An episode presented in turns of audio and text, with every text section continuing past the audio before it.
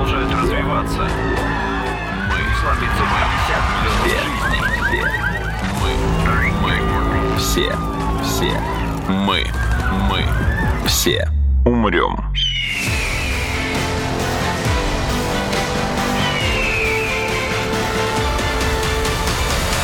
Мы все умрем.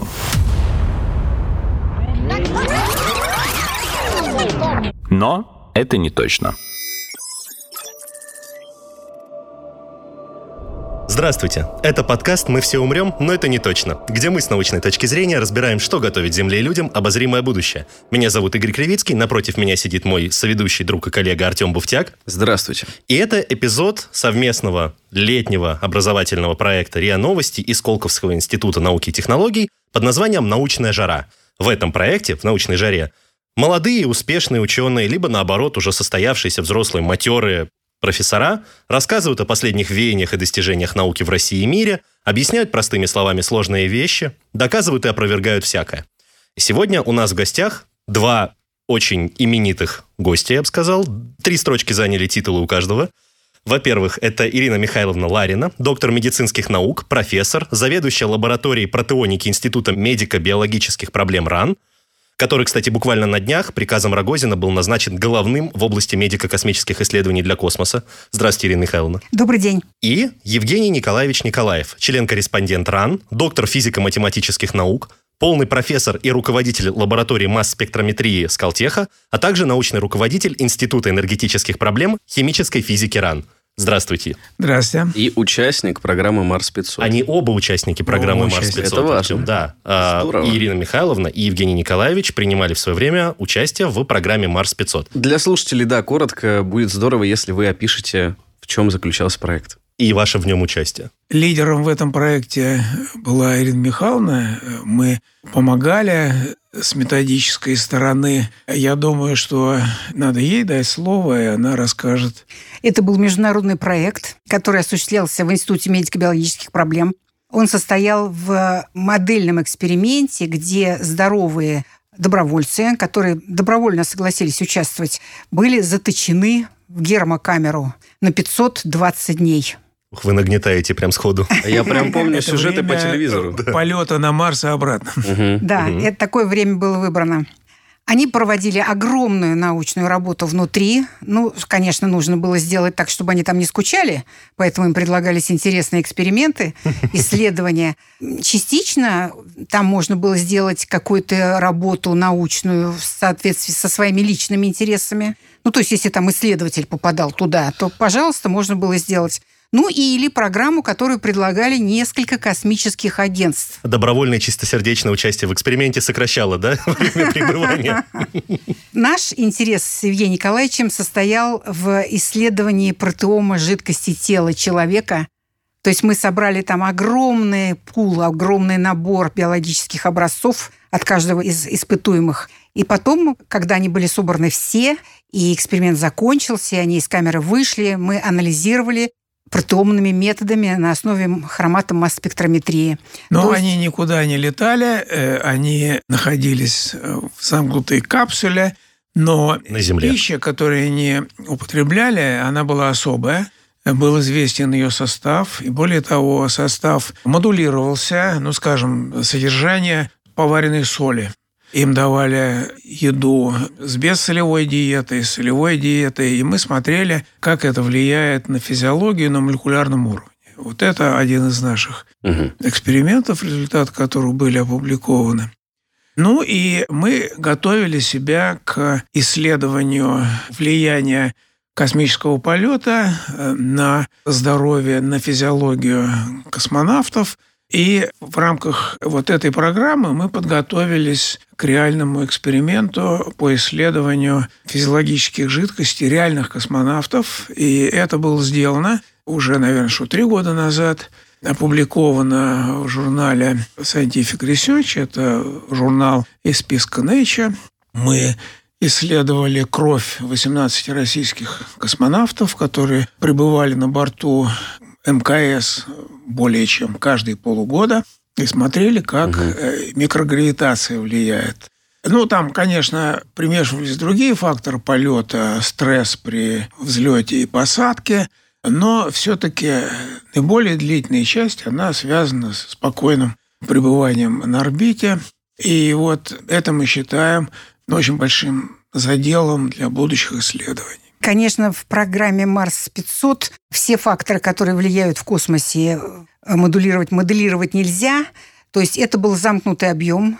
То есть ходить им там было особенно некуда, поэтому можно было смело сказать, что это гиподинамия, то есть снижение двигательной активности. Угу. Психологические факторы, конечно, все были налицо. То есть, То есть, по сути, не было только микрогравитации и возможности выхода в открытый космос? Нет, не было еще и радиации. Угу. Ага. Радиации ну, тоже не было. было. И добавить. Но психологические проблемы были, проблемы с питанием, поскольку оно заранее было определено и никакого выбора и никакого в шаг в сторону налево-направо невозможно. Все было расписано, и нужно было есть, что называется, что дают. Ну, понимаю, да. Вот, нравится или не нравится. Или падших Психологические товарищей. проблемы все. Гиподинамия – да. И некоторые элементы стресса такого привносились неожиданно для них. Ну, в частности, например, моделировалось приход грузовика – ну, к МКС приходят угу. грузовые корабли, которые приносят какие-то расходники, запасы угу. там пищи, воды. Их надо разгружать. Да, он пристыковался, и сколько-то времени космонавтам отводится на то, чтобы его разгрузить, чтобы освободить этот порт, угу. где он стыкуется. К этой камере, которая на Земле лежала, как бы моделировался приход грузовика, и у них были двое суток бессонных работ, для того, чтобы разгрузить и разместить в местах хранения то, что пришло с грузовиком. Угу. Вот это был стресс, поскольку бессонные ночи, физический труд. Вот такой стресс предоставлялся. Ну и, конечно, шесть человек, которые друг на друга смотрят 520 суток и деться некуда. Они общаются по окончании программы или они настолько друг другом присытились? Ну, там были иностранцы. Там он, был два китайца, кто там Нет, был? был один китаец, а, а один второй китаец. был запасной, и все эти 520 запасной суток... Китаец. 520 суток жил, приходил каждый день в институт, выходил на связь. Скребся в дверь, пустите меня. Ну, кто эти китайцы, Нет, на эту дверь надо посмотреть. Это металлическая дверь с огромным барным замком. У меня даже есть фотография этой замечательной двери. Потом замок сняли, правда.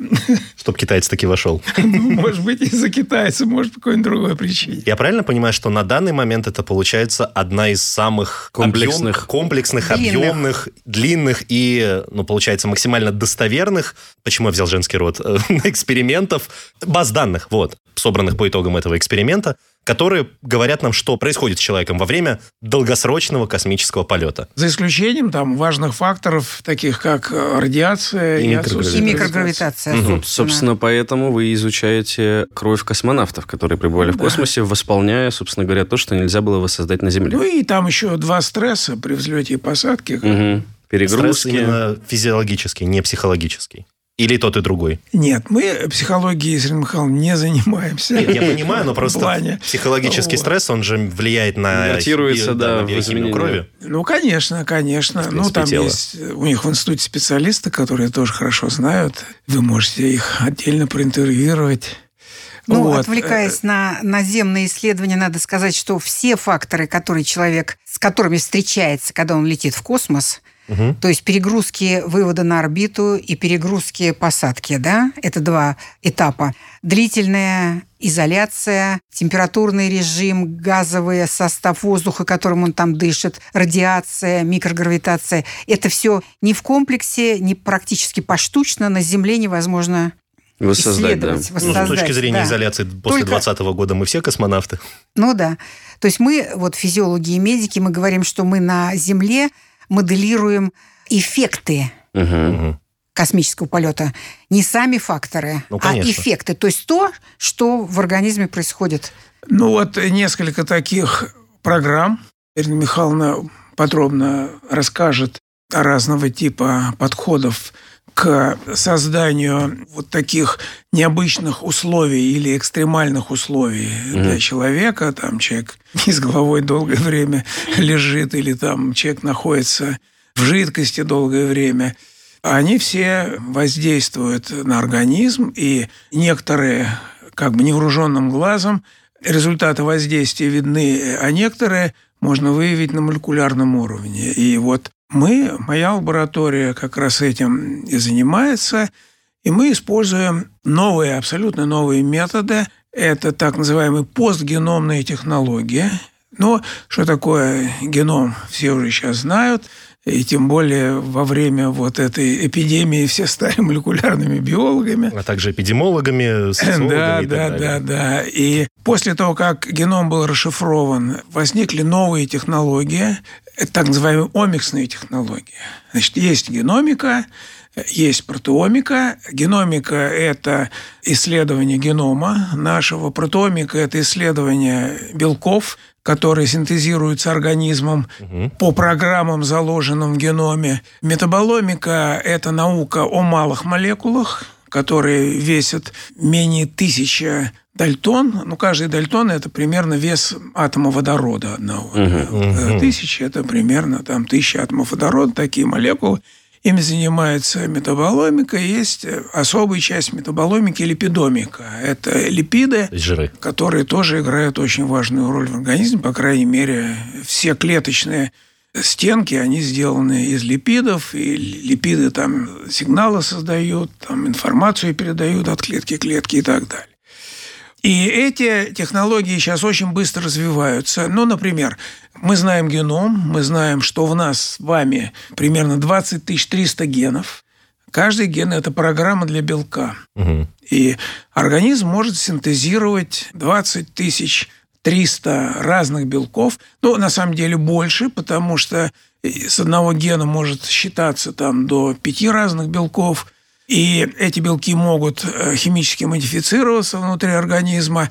Но Базово, по базе ну, да, будем считать, базовое, да, количество – это количество генов, э, которые в организме имеется. И если мы геном расшифровали, то мы знаем, какие белки ну, синтезируются. А какие на самом деле синтезируются, мы не знаем. И протеомика этим занимается. Мы можем взять ткань, мы можем взять кровь, и оказывается, что в крови присутствуют практически все белки, которые синтезируются организмом. Но проблема в том, что концентрации этих белков отличаются в миллиарды раз даже больше. От 11 чего? порядков величины. Ну, друг от друга. Друг от понимаю. друга. Каких-то есть белков больше, альбумин там То есть доминирует. диапазон концентрации, так Да, называемый. и поэтому пока нет метода, который сразу весь диапазон охватывает. И нужно применять методы разделения предварительного, а потом используется масс-спектрометрия.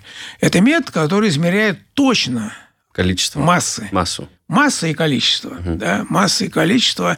И вот если мы точно знаем массу белка, и если мы еще этот белок раздробим на мелкие кусочки, и массы тоже знаем, а потом компьютер нам сложит этот белок, то мы все знаем об этом белке. Мы его точно идентифицируем. И можно его еще идентифицировать по небольшому кусочку. Кусочки белков называются пептидами. Мы кусочек белок можем порезать и получить пептиды, а эти пептиды, они уже маленькие, в них легко разбираться, и мы его легко идентифицируем. Если мы его идентифицируем, мы идентифицируем белок. Так, и вот то, что вы применяете эти методы, они обусловлены чем? Чтобы, получается, проанализировать, что происходит с человеком, да, э, На работая с молекулярном его- уровне. На молекулярном Что уровне. происходит на молекулярном уровне? Ведь синтез некоторых белков, он происходит в ответ на какую-то реакцию. да? Или уменьшение синтеза этих белков, Да, или кстати. уменьшение синтеза. И чтобы заблокировать влияние вот этого Явления каких-то. постороннего факторов. фактора, да, нам нужно найти мишень. Нам нужно знать, какую мишень заблокировать, чтобы, например, не было остеопороза у космонавтов, да? Потому что у них Что у это? всех вымывание кальция, вот это, Ирина да, это Михайловна снижение минеральной может составляющей подробнее, костной да. ткани. И там Вымывание либо- кальция и фосфора, да, в основном? Да. либо уменьшение массы мышечной там тоже происходит, там много эффектов физиологических найдено. Задача понять, что влияет, и, соответственно, оказать там противодействие Да, и этим эффектам. заблокировать. Какое-то время у нас профессором Сколтеха был Сергей Крикалев, вот, и я с ним общался по этому поводу несколько раз, а вы знаете, что он один из чемпионов по времени пребывания в космосе, и он, по-моему, в четырех полетах участвовал, да, и на МКС, и вот совместных с американцами полетах. И я его спросил, вот что, какие там проблемы? Он говорит, вот до одного года мы знаем, как быть, а вот больше уже сложно, и нужно искать механизмы воздействия на организм, чтобы он противостоял. Угу. Ну, мы сейчас более подробно расскажем вот об этом эксперименте. Вот среди омиксов, которые возникли после расшифровки генома человека, протеомика была как бы первой. На нее огромные надежды возлагали и медики, и физиологи, и в нашей отрасли космической биологии и медицине тоже. Ну, хотя бы потому возлагали большие надежды, что как мы помним, еще Энгельс, старик Энгельс говорил, что жизнь – это существование белковых тел. Но на самом деле все в организме, что происходит, все, абсолютно все виды работы механической и даже электрической выполняется с участием белков. То есть даже проведение нервного импульса без белка, который является рецептором на мембране этих клеток, воспринимающих это возбуждение, невозможно. Да, То есть белки, белки называют... делают все. Они Поэтому их называют молекулярными конечно, машинами в организме. То есть это, конечно, да. первый это кандидат очень... среди омиков да, важное на направление. Безусловно. Ну, я вот несколько попозже расскажу, э, как протомика используется в диагностике САРСа, вот этого вируса, это да, то, что COVID-19. Известный и, в народе как коронавирус. Да, и мы, э, например, с методами протеомики очень легко различаем людей, которые переболели САРСом, да, вот сразу мы можем, взяв То есть он оказывает сказать, такие воздействия, что болели, на не болели, уровне... да, и, ну, и вот более того, вот наша последняя работа, это по предсказанию умрет человек, не умрет человек. Если он поступил в реанимацию, да, если он поступил в реанимацию, мы по белковому профилю определяем его судьбу с вероятностью 90%. Угу. Просто вот э, взяв... Экономите время и силы врачей, анализ. так сказать. Ну, это так называемое... Цинично. Слишком Нет, черно, это да? Э, подход, который идет от военных госпиталей, да, так угу. называемый триаж. Вот человек приносит на носилках раненого, и непонятно, что с ним делать, да. Э, либо его... Сразу лечить или отложить? Да, либо сразу Насколько умор, он экстренный, да. да. Либо интенсивно лечить, э, либо... Продержится еще немного. Перевязать, отпустить, можно. либо просто отпустить. Угу. То есть вот. медицина а экстренных а, ситуаций, угу. по сути. Когда угу. идет эпидемия и все клиники переполнены, да, все реанимации переполнены, то такой вопрос возникает, что делать? Вот пациент поступил в реанимацию, что с ним делать? Доктор должен какое-то решение принять, и решение может быть субъективное, угу. там этически первым пришел, первого обслужили. Ну, как вот. Ситуативно, а, мне кажется. Другое по внешнему виду или там еще по каким-то показателям. А мы даем объективный показатель. Вот мы анализируем, и есть ускоренный метод анализа, но это где-то там до 15-20 минут, если рядом аппаратура, mm. которая позволяет протомный анализ делать. И мы можем сказать, выживет, не выживет, надо им заниматься, не надо им заниматься. Это очень сложный этический вопрос. Да, это да, этический вопрос. Вы точно сталкиваетесь, да. Да, но это уже как бы вопрос этики и целесообразности, да, на стыке. Ну, наше дело угу. развить метод, ну, то есть а предложить уже, возможность. Да, Дальше как она будет использована, это уже... Как она будет использована, следующий вопрос. И будет ли? Мы все умрем.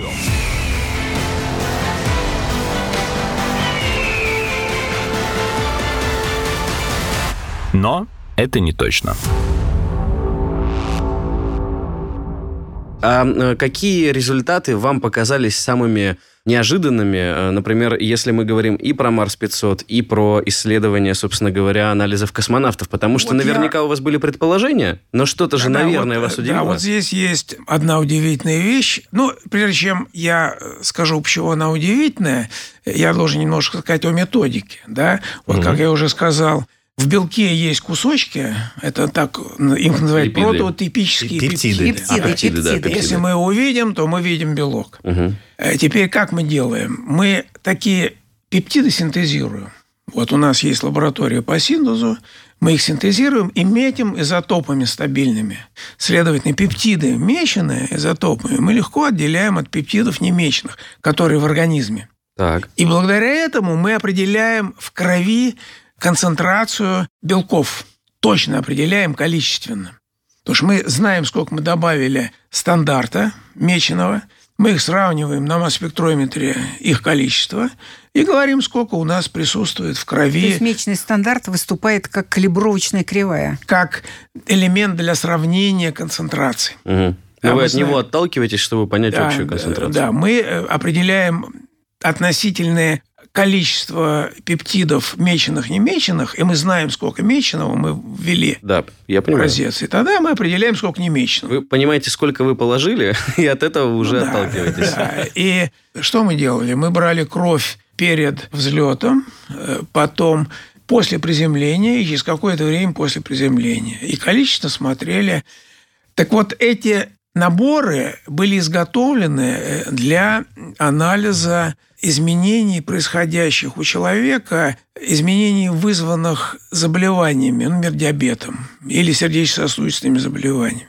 И когда мы решили применять это для космонавтов, было неочевидно, что мы увидим какие-то изменения, потому что космонавты здоровые люди – и у них ни диабет, ни сердечно-сосудистые заболевания на орбите не возникнут ни с того ни с сего. Да? Так. Это пока что, на самом деле, с учетом а, ну, последних веяний космонавтики, с учетом полета Безоса и, в принципе, каких-то экспертных и полуэкспертных мнений, скоро полеты в космос, сначала краткосрочные, а потом и долгосрочные, могут стать уделом ну, не узкой группы там, профессионалов, а, а в принципе, До долгосрочных больше. очень долго, а краткосрочные, ну, ну, ты сколько получишь радиации, например, чуть больше, чем Нет, при там полете дело в самолете? Не в радиации. Там дело не в радиации. Значит, мы хотели посмотреть, как отсутствие гравитации влияет на кровяной состав. Переходим да? к теме. Да. да. А гравитация ведь не является эволюционным фактором. В смысле ее отсутствие?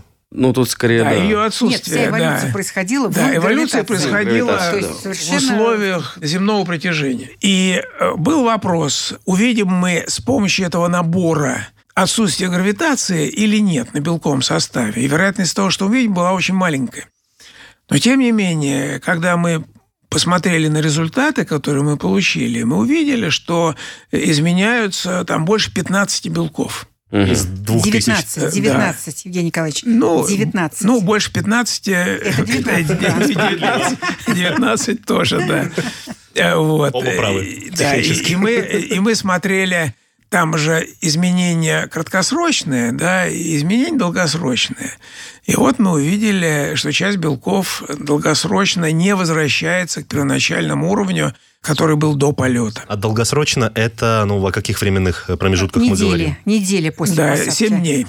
Ну, это штатные э, сроки взятия крови угу. у космонавтов через 7 дней, 14, иногда по показаниям через 30. Но, а к сожалению, нам недоступно нам выявить следующие точки. Потому что они приходят в норму уже по физиологии практически полностью. Ага.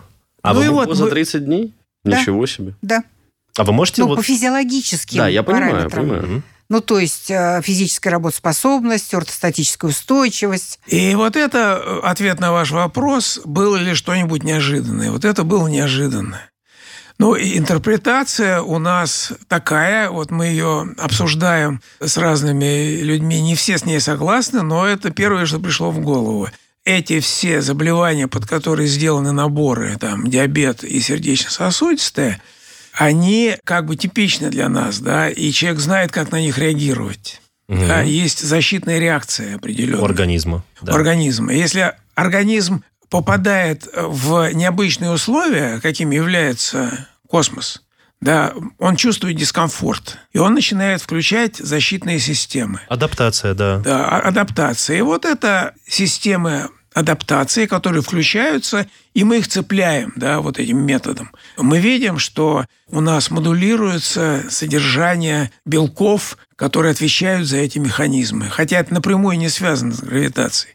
А это То есть вот... я правильно понимаю, что у космонавтов включаются там те механизмы, которые работают на Земле у людей, э, страдающих от некоторых заболеваний? Ну да, да, это, это как бы у нас врожденные, защитные. То есть космонавт, не, э, не приобретая заболевания, процессы в, в его организме наблюдаются, которые наблюдаются у заболевших. Ну вот мы это увидели. Вот это, был, вот это был неожиданный для нас эффект. Но вот э, сейчас мы придумали другой метод. Да? Мы сейчас даем космонавтам ватмановскую бумагу, и они капают кровь из пальчика периодически, и мы можем прослеживать, как меняется кровь в процессе полета. Вы мне говорили, что это называется метод сухой крови, правильно? Да, Сухих это метод пятен, сухой да. крови. Пятен, ага. Он широко используется в неонатальном скрининге. Вот То есть для новорожденных. Да, ячеечка рождается, и по анализу сухой крови можно определить до 40 врожденных генетических заболеваний. Именно по сухой. То есть такой подход очень Потому выгоден что- для космоса, потому что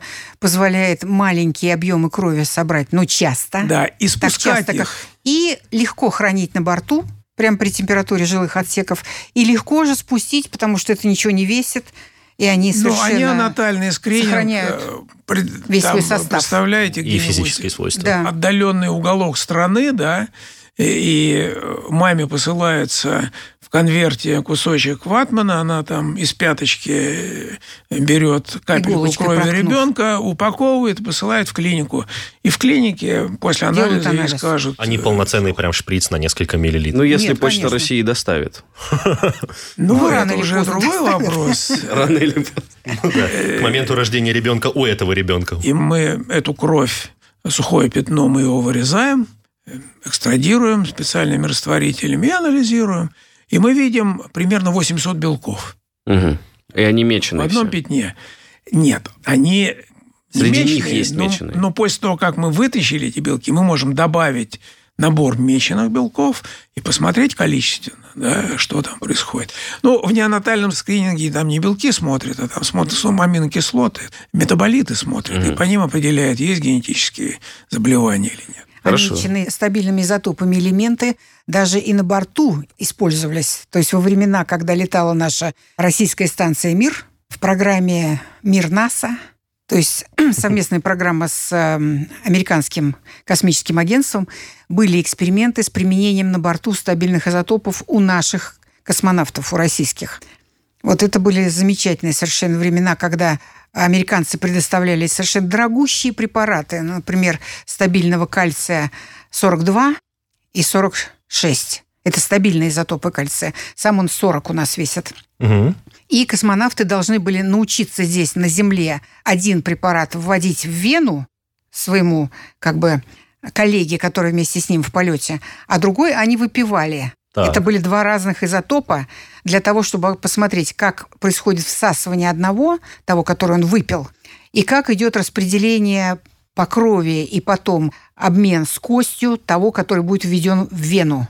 Через, э, если я не ошибаюсь, через 100-110 суток после начала полета. Все, да, То тогда... есть тогда, да. когда у них уже обмен кальциевый изменен, и э, с костью тоже уже начинает кое-что происходить. И вот тут было важно понять, на каком этапе этот обмен начинает рушиться. И были получены данные, которые свидетельствовали о том, что это вся система кальциевого обмена подвергается изменениям. То есть и всасывание желудочно-кишечного тракта через кишечник, и обмен в неклеточную жидкость кость. То есть вы пришли к выводу, что компенсировать введением, например, кальция через вену мы не сможем потерю. Не сможем. Вот. Не а сможем. выпиванием? Так тоже тебе же Никак. говорят. Не. Оба, абсолютно, да. Господи. То есть там космонавты разделялись, например, по объему съеденного, скушенного кальция с едой. Мгм. У одного было мало съедено, у другого было много съедено. Так тот, кто съел его больше, просто его больше вывел. И все. То есть... э, он, он не смог этим Зависимость компенсировать. прямая. Не смог А компенсировать. такой вопрос. А зачем нужно было вводить кальций, который весил э, больше? То есть вы говорите Более стабильные стабильный, 44-46? Нет, просто взять это были два разных стабильных изотопа кальция. Дело не в том, что один был 42, а другой 46. Так. Они оба стабильные, они оба Да. не представляют опасности для организма, но они легко спектрометрически различаются. А, то есть это было есть под- необходимо для того, чтобы потом Конечно. легче... Про... а Ну, почему конечно. с простым кальцием э, тяжело проверить? А потому что простой вступает в многие реакции обмена, и вы не поймете, он откуда. А, его тяжелее, соответственно, выхватить для Отследить анализа. просто, да. Да, а эти были отслежены масс-спектрометрически. Все. Я просто для слушателей объяснить, в принципе, необходимость применять кальций, который весит больше. Мгм. Да. Ну вот, что касается сухой крови, то мы сейчас имеем уже полученные с борта МКС от двух экспедиций образцы. И вот мы приступаем к анализу и будем смотреть, что происходит, и буквально в ближайшее время можем Сейчас рассказать. происходит. Да, да, можем Здорово. рассказать Но, но и не только. Мы получили сейчас большое число проб из российской антарктической экспедиции, которая только Да, что вот это еще одно из вернулась. направлений. Вот, может быть, есть- Михайловна более подробно расскажет о... Да, наш коллектив, э, который об на этом. станции «Восток» просидел год, Мгм. даже больше, сейчас вернулся, и там они собрали большое количество проб, тоже в виде сухих пятен. Мгм. Это тоже имитирует, получается, условия, ну, то есть приближенные к Там довольно космическим. Экстремальные условия. Там очень да, суров- да. там экстремальные суровые высоко, условия, да, да. Холодно. Маленькая станция, из которой они на мороз в 70 градусов выходят редко. Изоляция, социальный стресс какой-то Да, и да, социальная изоляция, и Мгм. физическая изоляция, и ограничения в питании, и нет э, экстренной возможности получения экстренной помощи ни в каком случае. Ни технической, ни медицинской. Они оторваны. Ну, то есть похожие, да, все-таки условия. Мы все умрем.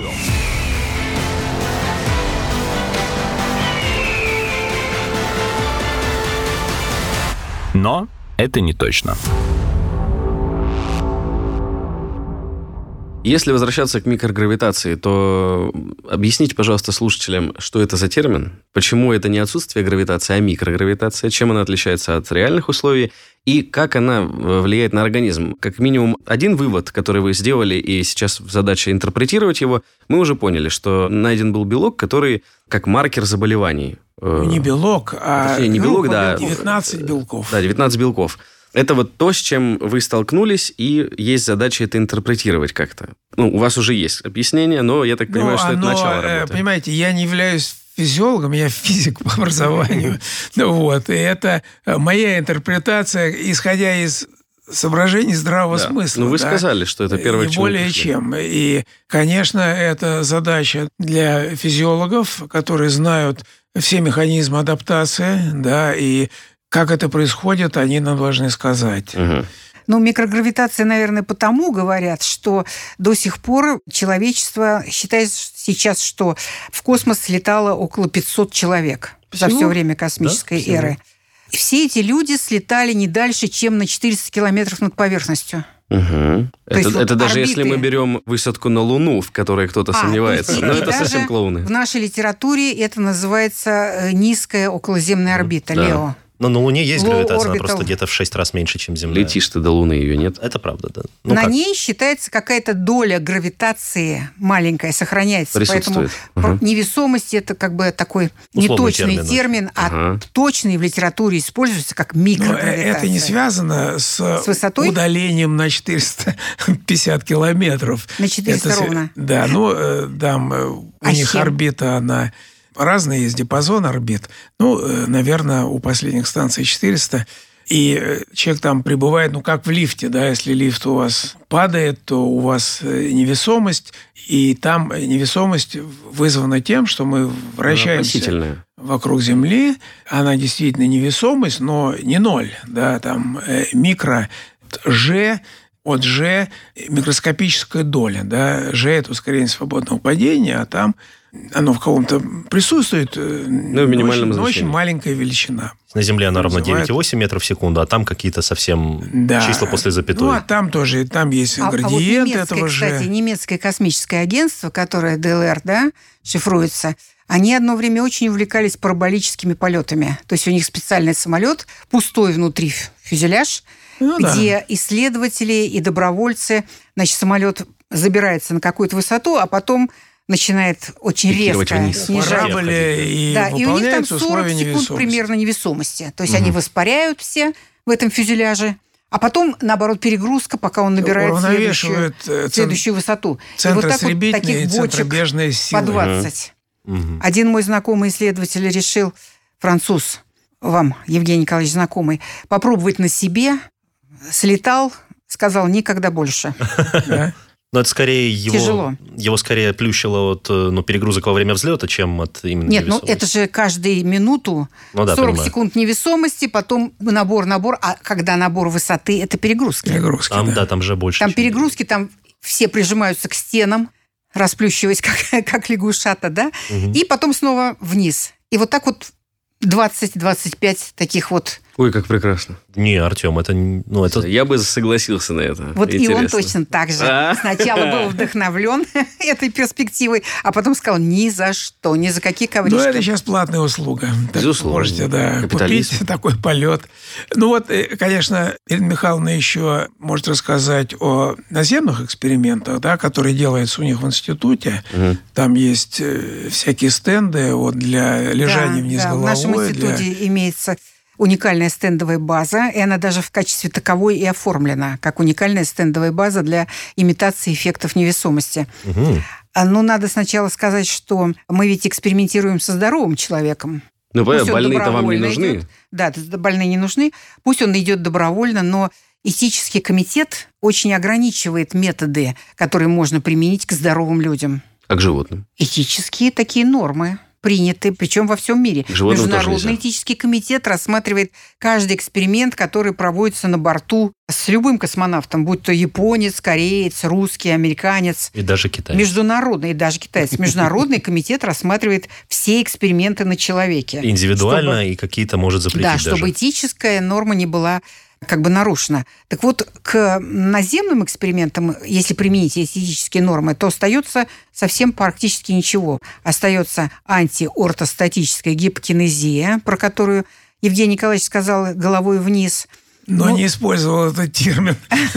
Трудно, трудно Да. запоминающийся. То есть это как бы постельный режим, строгий постельный режим, где головной конец кровати наклонен к горизонтальной линии от 6 до 20 градусов. Это потому, что он имитирует то, как перераспределяется кровоток в Совершенно микрогравитации. верно. И этот эксперимент, самый длинный, тоже в нашем институте, проводился в течение 370 суток. 10 человек здоровых мужчин, молодых, Что, больше года лежали? Лежали. лежали в- 370 суток. Как да. они на это согласились? Слушай, ты бы не согласился целый год просто лежать и за это А, ну получать может кто-то, чтобы, чтобы в армию не идти, может, соглашается? Нет, нет, нет, они, они были старше. Они... Нет, это, конечно, здоровые. это здоровые и отобранные. Был конкурс. Значит, самый длинный. Но вообще они начинались с недельных, сколько-то недель, потом вот дошли до года. Годовой эксперимент был заказан Роскосмосом как раз перед первым годовым полетом на станции наши, по-моему, на мир. Мгм. Вот тогда был заказан годовой эксперимент наземный, да, чтобы посмотреть, как среагируют кости в первую очередь. Там же не только... Ну, то есть кости, понятно, да, но... Ну, мышцы, да. Ну, мышцы, я имею в виду, в принципе, что происходит из-за вот такого перераспределения кровотока. То есть у нас организм придуман так, что ну, вниз кровь как бы легче опускается, потому что гравитация вверх, ему надо ее гнать, чтобы эту гравитацию Вот. преодолевать. И ровно поэтому в условиях микрогравитации у нас, наоборот, к торсу и голове больший приток, в то время как от ног и нижней части Я так понимаю, отток. это потому, что у нас на Земле сердцу нужно эту кровь Ну, я качать. только что это и Ее сказал, тянет да. вниз. Ну, я еще упрощаю. А Хорошо. здесь у нас, получается, сердце сильнее и прикладывает больше усилий, чем нужно.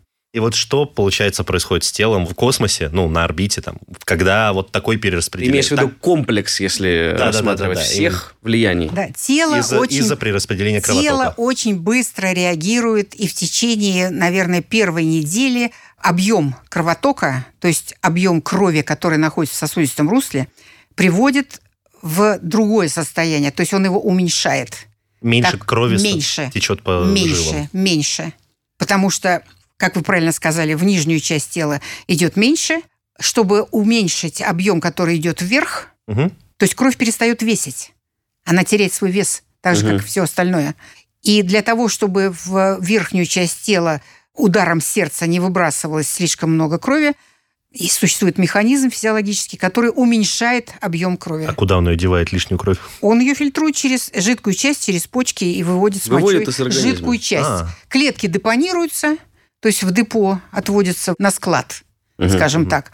А жидкая часть просто удаляется в виде мочи. А такой вопрос. Этого же механизма эволюционно не предусмотрено. Вы сами сказали, что микрогравитации на Земле нет. И как тогда организм подстроился? Вот здесь вот этот меня момент На интересует. Земле, если я правильно понимаю, этот механизм срабатывает просто, когда у нас избыток жидкости в организме. На, на- на Земле этот механизм есть. Это именно, да, реакция на объемный стимул. То есть это естественный То есть механизм. если вот вы взяли Конечно. и выпили 6 кружек пива по 0,5, то Всего-то вы создали вот этот объемный стимул, потому что эта жидкость всосалась, так или иначе она в кровь попадет. Как только она начинает попадать в кровь, тут же включается механизм удаления лишнего объема. Окей. Вот он объемный стимул. То есть у нас Он есть. в микрогравитации у нас очень много крови получается. Там вверху, в районе мозга, мозг такой алярм, а сколько у меня жидкости в организме, он же Это оценивает. даже раньше крови, Даже э, раньше. раньше мозга. Это на уровне сонных артерий наружных стоят датчики, которые говорят, ой, объемный кровоток что-то стал очень большой. И делает Тут вывод, же, что так тут же всем все организме. включается и начинается вывод для того, чтобы сюда поступало в мозг нормально. Мгм. А это уменьшает весь объем сразу, тотально. Насколько я прочитал, это вообще чревато гипотетически даже обезвоживанием. Ну, то есть, Нет, обезвоживанием нет. Но Но, если но чем чревато точно Мгм. после посадки, это тем, что этот человек практически не может удержать вертикальную позу. Если вы смотрите кадры с мест посадки, Мгм. иногда их показывают, его там в сидячем виде Перемещают, вынимают, да. вынимают из спускаемого аппарата. Первые полеты были довольно короткие, не полугодовые, и с этим столкнулись, то вообще врачи были изумлены тому, что человек стоять не может, не то что ходить. Вертикальная поза, и у него сразу начинается коллапс и потеря сознания. Это при том, что они тренируются на Да. борту станции. А у него просто не хватает объема. так это малокровие получается? Ну, то есть буквально мало крови, малокровие. Не, Игорь, малокровие это, другое. Это, это гиповолемия по, по латыни. То есть маленький объем. А то, что вы говорите про малокровие, это вы, наверное, вспомнили слово Анемия. анемия, да? Но если вы говорите, что клетки депонируются, то есть, например, эритроцитов тех же самых начинает не хватать в крови, когда по возвращении, Там, к сожалению, сложнее. Эритропоэз, то есть многостадийный процесс изготовления зрелого эритроцита, в котором будет нормальный гемоглобин, он в- по стадиям идет. Там 7 или 8 клеточных популяций друг друга сменяют до того, как сделается нормальный эритроцит. Так вот, этот стадийный процесс, он прерывается на уровне незрелых эритроцитов. Они, незрелые, поступают в кровь. И это плохо, я так понимаю. Конечно. И это плохо. Они Не Но работают, это- как должны работать это плохо для Земли. А в А космосе для это... там на- это нормально. Мы все умрем.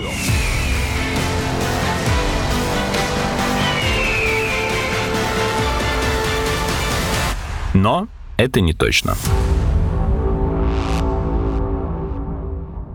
Так как там я изнежил свою голову научной фантастикой, да, в которой часто говорят о возможности там жизни на других планетах, а так как мы знаем, что у нас есть сложности, э, связанные с тем, что расстояние настолько гигантские, что там человек за свою жизнь, он никогда не долетит никуда, по крайней мере, с теми За технологиями, которые мы имеем. И вот это все я подвожу к тому, что рождение ребенка в условиях космоса, оно вообще возможно или нет? Потому что если мы вот Здорового. все эти механизмы сегодня рассмотрели, и такое колоссальное влияние на них оказывается, то уж процесс зарождения новой жизни, да, он подразумевает еще большее количество, я так понимаю, механизмов, которые тоже будут подвержены влиянию микрогравитации. И радиации, и... И вообще в целом формирование эмбриона, плода, развития, это, это реально в космосе или нет?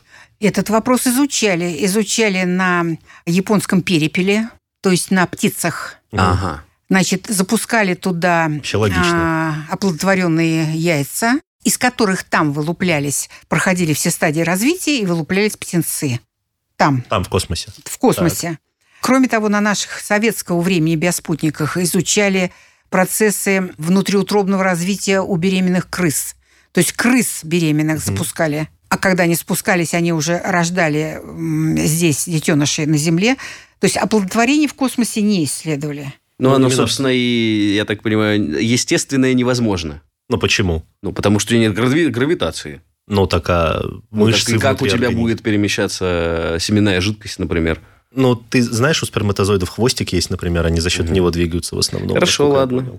Если я правильно помню биологию за, за восьмой Нет, класс. конечно, конечно. Нет, я думаю, что достигнут. Эти толпой Цели. достигнут. Достигнут Хорошо. цели. Так. То есть По вопрос... как- головам пойдет. То есть зачатие Да. То ок, есть а развитие? Самое сложное это именно внутриутробное развитие Мгм. и, и будут ли там какие-то аномалии, вызванные космическими факторами, радиацией или Так. Ну, Вот. наверное, радиация – это главный фактор, да, и микрогравитация как-то можно убрать, да, там, За счет центробежной да, силы, вращающуюся например. платформу, как мы знаем из Ну, вот это разве что сейчас фантастика. фантастики. Но вот убрать радиацию – это сложно, особенно там гамма-лучи, которые проникают и для того, цинковых гробах валяться тогда на, на орбите. Маловато. Цинка там э, даже в некоторых случаях э, полметра свинца не хватит, да. Для этих частиц высокоэнергетичных. И это же будет препятствовать организации станции на Луне. Да? Безусловно. Сейчас это один из таких топовых проектов, да, сделать постоянную станцию, оттуда запускать космические корабли в дальний космос. И там, Наконец-то к чтобы этой идее жил, вернулись. Понимаете, мы защищены магнитным полем да, на Земле. У нас имеются радиационные пояса там Алина, э, и в них нехорошо попадать, но мы знаем, где отсутствует радиация, Мгм. да, и это уже довольно хорошо изучено, а Луна не защищена магнитным полем. Поэтому это один из важнейших вопросов, как там существовать живому организму и не быть уничтоженным. Только закапываться под толстый слой реголита, как, в Ну, принципе, э, рассматривают ведь основные сейчас проекты. одна из основных идей наша следующая экспедиция, ну, последняя была в 1976 году, Луна-24, Мгм. да, по взятию лунного грунта и по доставке его на Землю. Луна-25 тоже будет брать э, лунный грунт, а следующие станции они даже с криобуром, то есть они будут летать в полярной области Луны, где надеются вот в этих кавернах, которые оставлены, ну, вся Луна испещрена Мгм. вот этими Кратерами. вот. Да, и есть э, каверны на полюсах, вблизи полюсов, куда свет не проникает. Это если комета туда грохнулась, там, Должна несколько миллиардов целой, лет да? назад, то она там и сидит. А вопрос в том, что эта комета принесла. Вот недавно летали на комету Черемов-Герсименко, да, там, кстати, 4 масс-спектрометра было. Но э, полет ничем не кончился, потому что не туда приземлилась, солнечные батареи не заработали, да. Эта экспедиция ничего не дала, но для этого не надо на комету летать, надо слетать э, на Луну, э, найти вот Комету там. те, те области, где этот лед сидит и эта органика сидит, ее анализировать. Мгм. Но это вопрос панспермия, вопрос э, зарождения жизни. Да, принесена она кометами, либо она э, на Земле возникла. Но это еще следующий вопрос. Если там есть вода, и если мы ее можем разлагать с помощью Солнца на водород и кислород, то мы имеем топливо э, ракетное для того, чтобы эти ракеты запускать оттуда. Да, да. Ну, тут основной, основная эта ценность, да, чтобы снизить Ну стоимость да, запуска. и, конечно, можно спрятаться от этого излучения, если оно имеет направленный характер. Мы еще не знаем, насколько оно равномерное. Где-то больше, где-то меньше Космические падает лучей. лучи, просто. да, вот если мы Так. берем вот эти слои Алина, да, которые были обнаружены при первом полете американского спутника. Они там поставили счетчик Гейгера, да, и сразу увидели, что есть высоты, на которых очень сильная радиация. Мгм. И эти космические лучи, там солнечный ветер, он имеет направленность. Мгм. И раз он имеет направленность, то мы можем какой-то щит поставить, да. И если мы эту каверну погружаемся и там ставим станцию на дне каверны, то если излучение направленное, то можно выбрать такую каверну, куда оно не попадает. Там как бы не сверху бьет. а- Это только о солнечном излучении речь. Ну, есть солнечные, есть космические. Космические, Да, я и говорю, от Вот, а, а космические, ну, предполагается, что они более-менее равномерные, но кто его знает. Это надо как следует ли, да. исследовать, находясь уже там на Луне, да, и смотреть, откуда ветер. Вот. Буквально. Окей. Э, И, и в этом случае мы, э, соответственно, организуем защиту, и это поможет созданию Условия обитаемой для станции. долгосрочного пребывания. Ирина Михайловна, вот объясните, а почему нам... Ну, то есть, в принципе, понятно, почему нам надо защищаться от радиации, но вот если возвращаться к вашему ответу на вопрос Артема, возможно ли как бы рождение здорового организма м, в условиях Развитие, космоса? да, да. Да, то есть, как бы вы сказали, что основное влияние на его развитие оказывала радиация. Вот какое? То есть, какими родились в итоге эти птицы и эти крысы? Изменила их ли их радиация так, что они там оказались неприспособленными для жизни на Земле или для жизни вообще, или что произошло? Значит, вот эксперименты на японском перепеле, на птенцах, показали, что у этих эмбрионов повышенное число э, врожденных Глаз. аномалий. Каких-то Да. конкретных или вообще? Э, Не конкретных, стать- не конкретных, но на разных, в разных органах различные нашли аномалии врожденные, которые потом, если вырастить эту птицу, то ну, она гибели. будет инвалид, Это скажем так. То есть разговор про увеличение вероятности появления да, аномалий. про увеличение вероятности в том случае, когда весь цикл развития произошел на борту, Мгм. там. А где там сбой произошел? На генетическом уровне, на эпигенетическом или там уже в процессе формирования там, эмбриона из э, чего-то еще? Насколько я помню, это морфогенез во время развития, то есть не на генетическом уровне, потому угу. что это были оплодотворенные яйца. Ну да, да? уже. То есть ген... а оплодотворенные конечно. яйца были запущены, угу. и дальше весь процесс их эмбрионального развития происходил, и они вылуплялись на борту. Угу. Вот у них высокая вероятность различных аномалий, развития органов внутренних, желточного мешка, печени, насколько я помню, даже сердца и Я сердца. пытаюсь понять, просто а вот... эти аномалии вызваны тем, что радиация повредила там, гены, которые зашифровывали, как эти органы формируются, ну или из-за каких-то других факторов. Нет, тут, тут Затрудняюсь не... вам ответить на этот вопрос. Я Причина дум... этих аномалий Я не, думаю, не что даже авторы этой работы, я в ней не принимала участия, хотя она в нашем институте проходила. Затрудняюсь ответить. Ну, можно как, какой вывод они что сделали. Это... это, наверное, сложно. Эпигенетические. Наверное, факторы, это эпигенетические, да. да, влияние. А крысы которые развивались на борту. Но родились у, уже на Земле. Но родились на Земле. У них никаких аномалий не было замечено. Интересно. А есть какое-то хотя бы гипотетическое обоснование, как так произошло? Почему с крысами все в порядке, а птичку жалко? Потому что крысы – это плацентарные животные. Так. И они, развиваясь в матке своей матери через плаценту, наверное, все-таки компенсирующие какие-то эффекты материнский организм Больше им предоставлял. Он, он защищал То есть они были защищены, да, ага. защищены То плацентой. Вы говорите о том, что у яйца есть ровно столько, сколько в нем есть, ну, да, а у эмбриона, который развивается в организме матери, мать, он подключен да, к компенсирующим да, механизмам. Да. Мать компенсировала, Интересно. и там ничего не было обнаружено. То есть ни изменения веса эмбрионов, ни состава тела, ни по органам, никак. Но если предполагать, ну, если проводить какую-то аналогию и продолжение, то у человеческого детеныша как бы у него процесс развития будет ближе к крысиному, чем к птичьему, да, потому что да, ага. да, скорее у человека всего. шансов родиться здоровым на борту космического корабля далеко летящего. Пока ты не начал нести яйца. Пока, да. Возможно, если полет будет очень долгосрочный, но это уже не адаптационный, это эволюционные механизмы. Ну вот, к слову, да, то есть, получается, птицы могли выродиться. он будет, э, извините, что перебиваю. Да, пожалуйста. Потом, когда этот ребенок, рожденный в космосе, будет там продолжать жить в космосе, да, естественно, вот полетели куда-то Альфа Центавра, родили ребенка успешно ребенок также в невесомости продолжает жить, никакой компенсации, например, в виде центрифуги какой-то, вращения как, каких-то камер, ничего не предусмотрено, он все время в невесомости. Через какое-то время он станет там человеком космоса, а не человеком Земли. Прям как у Циолковского. через несколько поколений или Нет, уже этот уже ребенок? Есть гипотеза? Уже этот сам. Есть предположение или, может, даже ну, там, расчеты, чем будет отличаться его организм принципиально?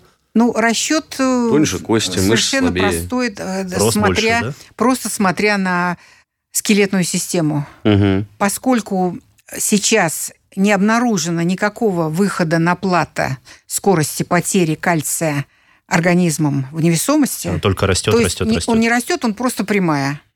Ну, именно просто теряется, прямая. теряется и не теряется, замедляется. Теряется, теряется, теряется одной и той же скоростью.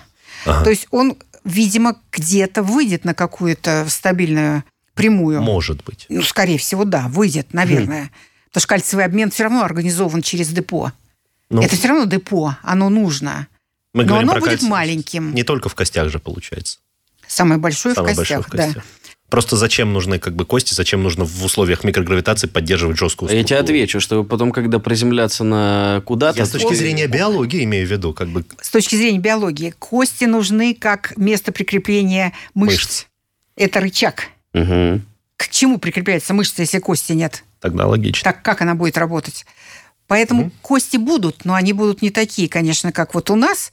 И из этого вытекает вывод, что этого, это существо, как бы мы его ни назвали, человек космоса или как-то еще, его невозможно будет вернуть в земную гравитацию. Угу, Он должен будет там выживет. остаться жить. Я тебе к этому и говорю, что основная проблема в том, что, да, ты отправишь экспедицию, но переживет ли она, а, приземление на какой-то космический объект, и сможет ли она выживать уже в условиях этого космического объекта, а не в невесомости. Тут же в этом главная эта загвоздка.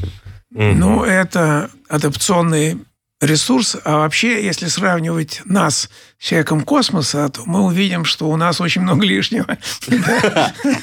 Ну, например, зачем там ноги, руки человеку космоса, да?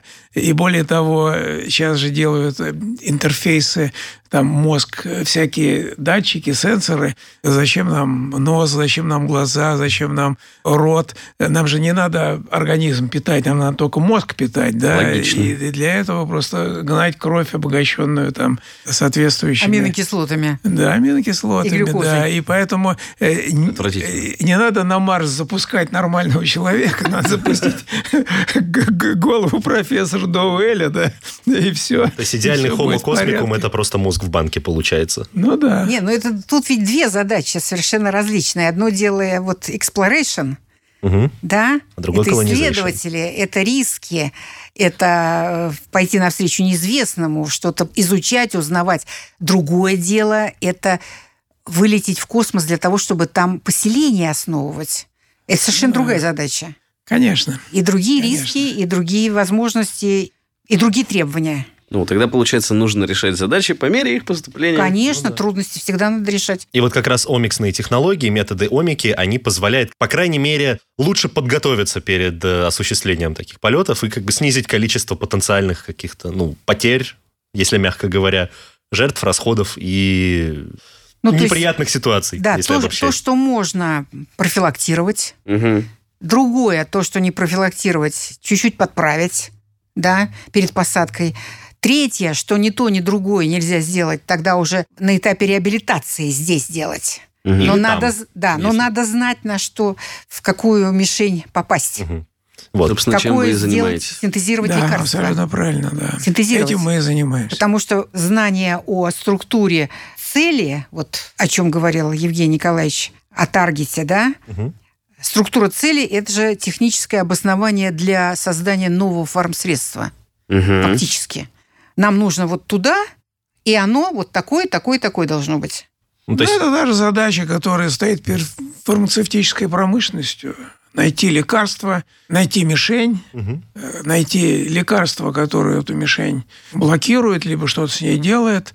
Э, Эффективно И, воздействует. да, и космосе то же самое, да. Ну и потом нам просто любопытно. Ну, это, в принципе, Ну все, да, что да. присуще любому ученому, иначе ученых бы не было. это, в принципе, Ну, любопытство – есть- это основной двигатель науки. Можно сказать, что, будем надеяться, когда-нибудь удастся компенсировать, э, если не все, то часть влияния микрогравитации на человеческий организм. И микрогравитации, и радиации, и, в Ну, С принципе... радиацией сложно хотя бы микрогравитацию нейтрализовать. Ну, хотя бы. Попытаться. В принципе. Это достижимая задача. Ну, Ну, технически, технически это полностью достижимо, если сделать у станции вращающейся части. Но то, что в Солярисе показал В То Солярисе, есть это не, не медикаментозное То есть решение будет. Технически это возможно, хотя очень дорого. Как бы больно не было это признавать, до Луны добраться проще, чем до коммунизма. Всего доброго. Спасибо огромное, Ирина Михайловна и Евгений Николаевич, что пришли сюда и рассказали нам столько всего Было интересного. очень интересно. Спасибо Пожалуйста. Вам спасибо, что Пожалуйста. пригласили, проявили интерес. Я так понял, что вы тоже что-то новое узнали. Очень много. Безусловно. Да, и надеюсь, очень хорошо, если это будет интересно слушателям. э, Будем признательны за обратную связь. Какое-то базовое количество романтиков все-таки у нас остается. Есть, конечно. Очень много. Сейчас вообще модно. В этой студии Увлекаться наукой стало снова. Ну так, хотя бы научно-популярным контентом. Приходите в наш институт, посмотрите, как у нас все это проводится, как мы мучаем здорового человека. Ну, у них же нет видеокамер, они... Музей пыток. Они потом расскажут. Ребята, это официальное приглашение. Вы слышали? Все, спасибо, всего доброго. Спасибо. Это был подкаст «Мы все умрем, но это не точно». Подписывайтесь на подкаст на сайте ria.ru, в приложениях Apple Podcasts, CastBox и SoundStream. Ищите нас на Яндекс.Музыке, SoundCloud, ВКонтакте и в других агрегаторах. Комментируйте и делитесь с друзьями. Вирусы продолжают развиваться. Мы слабится Все. Мы. Мы. Все. Все. Мы. Мы. Все. Умрем.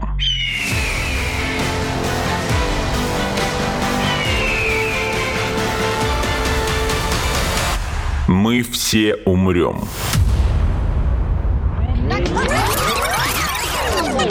Но это не точно.